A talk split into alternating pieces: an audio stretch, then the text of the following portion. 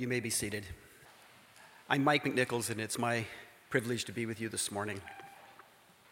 I notice that Alan always gets the really long readings. The gospel reader gets kind of heavy after a while, doesn't it? Yeah. But, but well done. Thank you. What an interesting gospel text that is. Uh, when you really stop and think about it, it's pretty heavy. It really, I mean, it really is. There's all this stuff about illness and death and a body possibly decomposing in a tomb and all the things that, that come out of that. I, I think sometimes we become so accustomed to these stories, we, we forget the intensity of them. This is, this is a heavy one.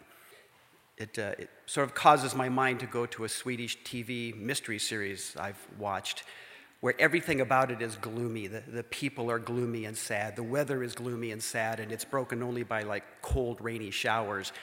And there's no cheery ending at the end, and it's even worse if you forget to turn on the subtitles. Now, our gospel text today does not leave us there, I'm glad to say. Uh, there is something remarkable that happens in the culmination of the story. But the journey there is, is a tough one. Um, Jesus gets the message about his friend Lazarus, and instead of heading straight over to Lazarus' home, he, he waits a couple of days. Uh, Thomas, we know him, he of doubting Thomas fame, says, Well, okay, let's go, but we're all going to die if we do. Not a real cheery prospect. And both Mary and Martha individually suggest that, that maybe Jesus has a little bit of culpability here in the death of their brother. Uh, Lord, if you had been here. And there's a soundtrack to this whole scene it's the, the wailing and the mourning of those who have gathered to grieve. And you can tell that, that Jesus himself feels the weight of this. He has stepped into it and, it and it weighs on him as it weighs on everybody else. He's surrounded by people who are in deep pain. And Mary and Martha are, are dear to him, and as they walk together to the tomb, Jesus breaks down and he weeps. And I have to wonder what was going through the minds of, of the disciples as they trailed along behind on this short journey to the tomb. Uh, they were aware that Jesus knew about Lazarus' illness, and yet he, he did not alter his plans. He didn't go straight to Bethany, he waited a couple of days. He even claimed to know that this particular illness, he said, would not lead to death, except that it did lead to death. So, did they see this as a kind of, of flaw in the life of the person that they had believed was flawless? Mary and Martha's words uh, Lord, if, uh, if you had been here, no, no matter what Jesus understood about the ultimate outcome of Lazarus' death, the words had to sting coming from them, coming from the ones whom Jesus loved. And may, maybe the women didn't know. Maybe they didn't know that Jesus had made the decision to, to wait a couple of days before, before coming. And their words simply spoke of their confidence in Jesus' healing works, works that would have rescued their brother had Jesus been there.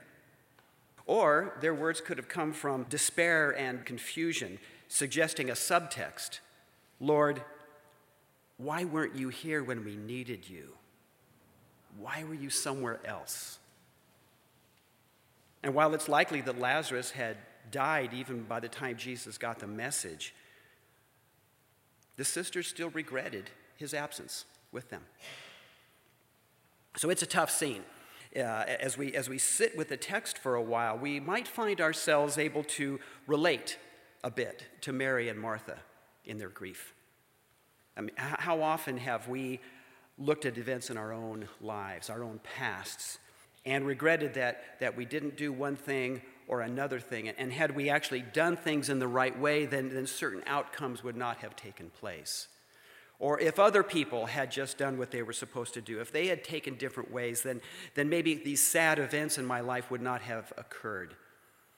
And those are difficult memories. They're sometimes very dark memories because they are etched into our histories and, and we cannot go back in time and change them.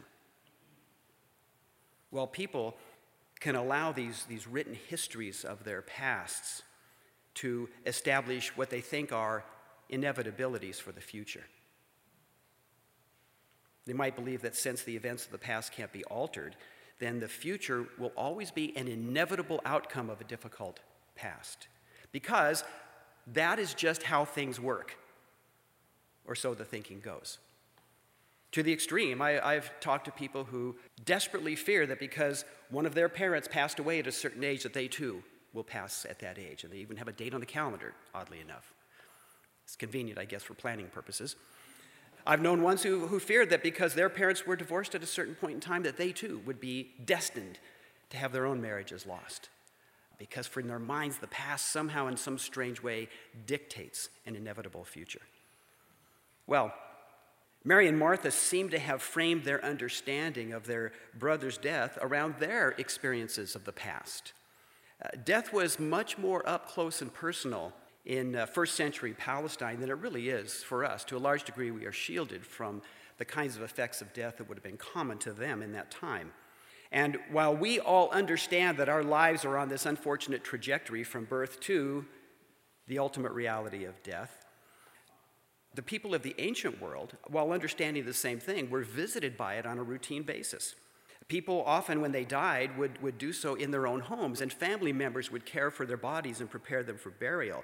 So it wasn't that death was a surprise.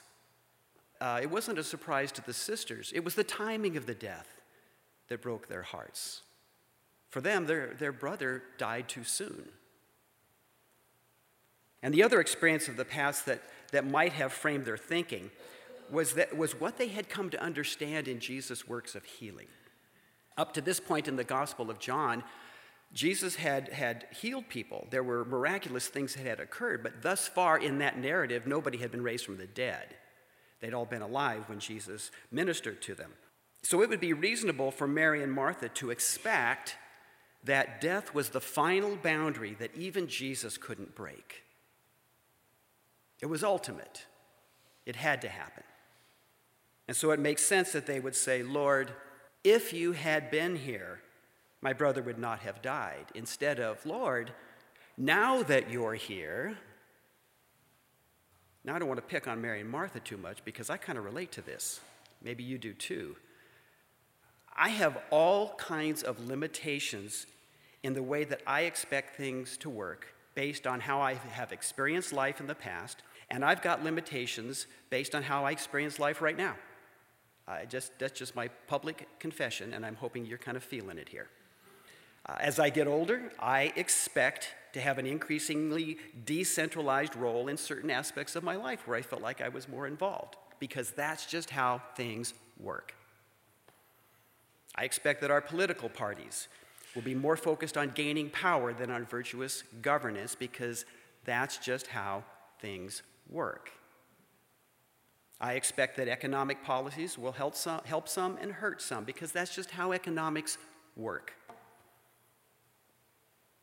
I expect to wake up every morning to a new day.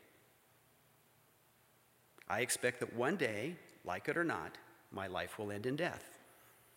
I've got all kinds of expectations based on my past experiences that frame my understanding of today, and probably you do too. Now, it would be a big surprise to me if any of those things had a different outcome than what I expect. That would be a big surprise.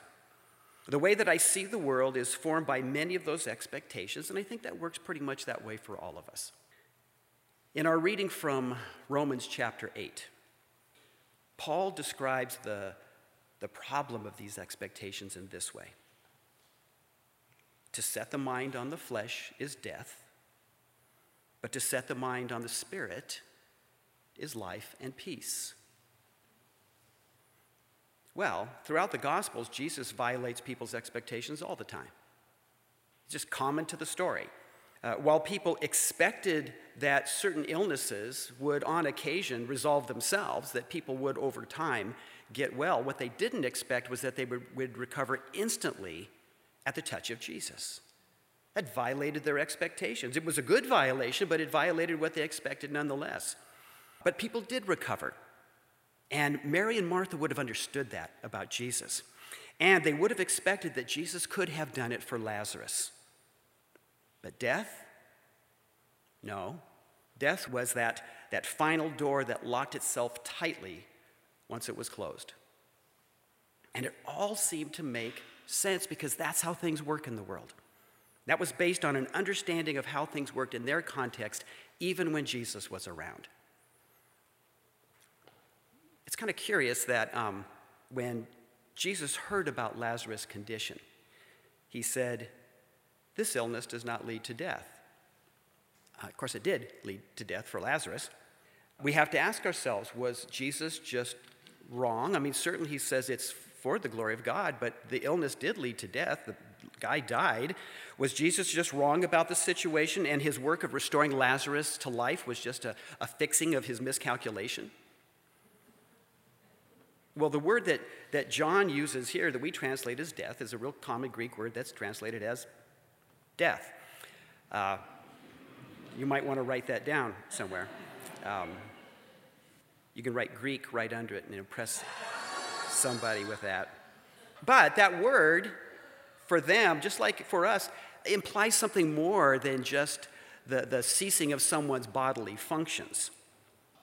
It was a word that was not only about the event of death, it was also about the power of death. And the people surrounding Jesus believed in the power of death, and so do we. Uh, even in, in, our popular literature and movies, we often personify death as a looming figure, a grim reaper perhaps, that has the power to come into our lives and take life from us. So it's not just that it's an event that happens to us, but it's something that has a power in and of itself.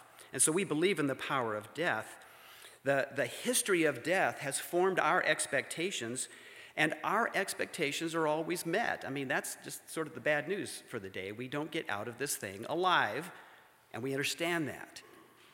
Even when Jesus told Martha that her brother would rise again, the lens through which she viewed reality required her to translate Jesus' assurance in more theological terms, uh, a kind of, of eschatological expectation. And she says to him, I know that he will rise again in the resurrection on the last day.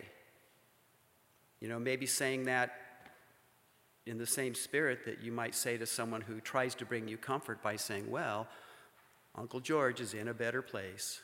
And you say, Yeah, I know. Uh, I mean, it really doesn't sound all that hopeful. Uh, she hears Jesus' words, but she pushes them off into a, a distant, indeterminate, and vaguely hopeful future. And yet, in a way, Martha was right. Lazarus would rise on the last day. But that very day was the last day. It wasn't the last day of the world, it was the last day for the power of death to have the final word. You know, Israel's whole history throughout Scripture always seems to be one of distant hope. The ancient prophet Ezekiel describes a, a time when Israel had once again forgotten about God. Is their, that's their ultimate sin. They just forget about God. And it resulted in a nation that was characterized by idol worship and, and intertribal competition and, uh, and ultimately resulted in conquest and exile, being overrun by foreign invaders and the people hauled off into exile. But a prophetic word came to them through Ezekiel, promising that a change that would one day reform the people of God in a dramatic way. And God speaks through the prophet Ezekiel and says, A new heart I will give you, and a new spirit I will put within you and I will remove from your body the heart of stone and give you a heart of flesh. I will put my spirit within you and make you follow my statutes and be careful to observe my ordinances. Then you shall live in the land that I gave to your ancestors, and you shall be my people, and I will be your God. The Apostle Paul, in our reading this morning, seems to kind of echo this promise. Granted, the terminology is, is moved around a bit, but rather than a future hope, he describes God's work as a present reality and says, But you are not in the flesh, you are in the Spirit, since the Spirit of God dwells in you. Anyone who does not have the Spirit of Christ does not belong to him. You know, perhaps we often think of that phrase, in the flesh as, as referring to uh, just bad behavior in general. Growing up in church as a teenager, I didn't have much church background at that point. I came to understand in the flesh as something the grown ups in our church referred to as carnality. Carnality. Yeah, carnality. Usually meant things like drinking and smoking and swearing and dancing, uh, going to movies, and of course, that carnality of all carnalities, sex. Our denomination even gave us a list of those carnal activities, um, and they insisted in their book of polity that we avoid these things that had been written down for us in order to give evidence of our devotion. Imagine their surprise when they learned we just treated them as goals to be reached. it's good for kids to have goals, you'd think, you know? But, but in the flesh is something more than just a list of bad behaviors. Uh, for the people of, of Jesus' time, the people of Paul's time, it, it would certainly include the misdeeds that are common to human beings. But it was also to see life and faith and, and international politics through the eyes of ones who expected the world to be dominated only by the powers of nations and armies and cultural elites. Well, Mary and Martha and all of the mourners who had gathered with them saw the cycle of human life as we all do. They understood about birth and the life that emerges from that. They understood about suffering, and inevitably, they understood about death. It was just the way things were, and the way that things were seemed to always end in that same place a place of sorrow and grief. That's what loss produces within us. But Jesus offered a way of hope that was evidenced by the raising of Lazarus. It, it was truly a, a sign of the life that was yet to come in that hopeful, distant future in the fulfillment of God's kingdom. When Mary and Martha received their brother back into the life that they shared, they could no longer look at things as they did before. Expectation and hope accompanied the new life that had emerged from that tomb. As I think about Paul's words, you are not in the flesh, you are in the Spirit, since the Spirit of God dwells in you. I cannot help but think how relevant these words are, not only to our personal lives, but to our, our current context. We are constantly called to put our hope in the powers that we see, the powers that claim to control the world. After all, that's just how things are, right? We're born, we live, there's turmoil, we hear about wars, people suffer, things find temporary resolutions, there's more turmoil, and people die. In the end, the, the grave always wins, even if it's kept at bay for a while, because it's just what we expect. But what happens to us when our eyes of flesh are transformed by the light of God's Spirit? It has to be more than echoing Martha's distant hope that one day there will be a resurrection, but for now, suffering and death get to have the last word. Instead, it must be a shared life of faith that not only proclaims that the kingdom of God has indeed come, but also one that demonstrates that present reality by living faithfully as God's people. And that demonstration is one that very often runs counter to the narratives of power that we hear about every single day. To paraphrase a line from one of Eugene Peterson's books, the things that make nations great are not the things that make the kingdom of God great. Jesus' words to Martha I am the resurrection and the life. That was not just a theological abstraction. In the raising of Lazarus, Jesus would enact a sign of what was to come, a sign of hope and promise. It was a sign that the power of death, a, a real and ever present power, would ultimately submit itself to the life giving touch of Jesus. But this, this sign of the kingdom, this raising of the dead, was not simply a, a utilitarian act that somehow bolstered Jesus' claims about his mission in the world. It was a sign of a future hope that was overflowing with compassion and love. When the sisters send their distress message off to Jesus, they identify their brother as the one whom you love, Jesus. That's the one who's suffering. And when Jesus arrives in Bethany, he enters fully into the pain and suffering of the people gathered there, weeping with them as they approach the tomb. In this story, as in many of the texts of the gospel, Jesus shows us the face and the character of God. It is true, this is the God who draws us into the reality of his kingdom right here and right now. But this is also the God who enters fully into our human lives in the person of Jesus, who shares our pain, who shares our expectations of death. If our future hope lies at the end of a road, then it's a road that is paved with the deep love that God has for us. You know, I think the power of death is often fueled by fear. I think fear is what helps that power to stay alive. I suspect that Mary and Martha's message to Jesus was crafted in the midst of their fear of the, the loss of their brother. Well, we all experience that from time to time. Fear comes and goes in our lives. I understand that, but for some people, fear is a constant companion. It's like a secret friend, a dark secret friend. And our po- current political climate has just heightened those fears for many people. But it need not be that way for us. As Paul reminds us, to set the mind on the flesh is death, but to set the mind on the spirit is life and peace.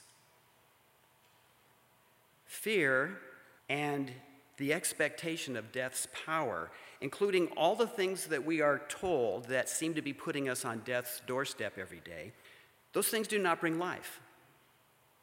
It's only the Spirit of God that brings life. I kind of wonder about this. I wonder if the, the life giving reality of God's Spirit, a, a reality that gives us new eyes, new expectations, new hopes, is somehow limited by our fear of the powers that threaten and even guarantee death. What if that fear were broken? What, what if the power of fear was just drained? no longer allowed to occupy space within our lives. Would we find the kind of life that Paul's describing? Have we asked God, any of us, at various points in our lives to fill us with His Spirit, as people often do? But in the process, we've just allowed fear to come along for the ride and occupy the space that we've actually invited God to come into? I've done that. And yet we're told if the spirit of him who raised Jesus from the dead dwells in you, he who raised Christ from the dead will give life to your mortal bodies also through his spirit that dwells in you. As we close this morning, let's just pause, pray together. That fear, in whatever form it takes, that little companion that likes to ride along with us through our lives, that it will be broken within us, and that the Spirit of God will fill that space inside of us and truly bring us His life. Let's pray together. God, many of us come before you with the confession that we have allowed fear to be our constant companion, fear of all kinds of things. And that fear sometimes crafts our engagement with you, with others, with the world around us. And now, with as much willingness as we can muster, we let go of that fear. In fact, turn that fear over to you to do with it as you will. And invite you by your Spirit to occupy the space of our lives, to overwhelm us with your presence, to fill us with your presence, that your Spirit will be our constant companion. That is because of your Spirit, our eyes will see things anew, and that we will rest in the hope and the promise of the life that you bring. In Jesus the Christ. Amen.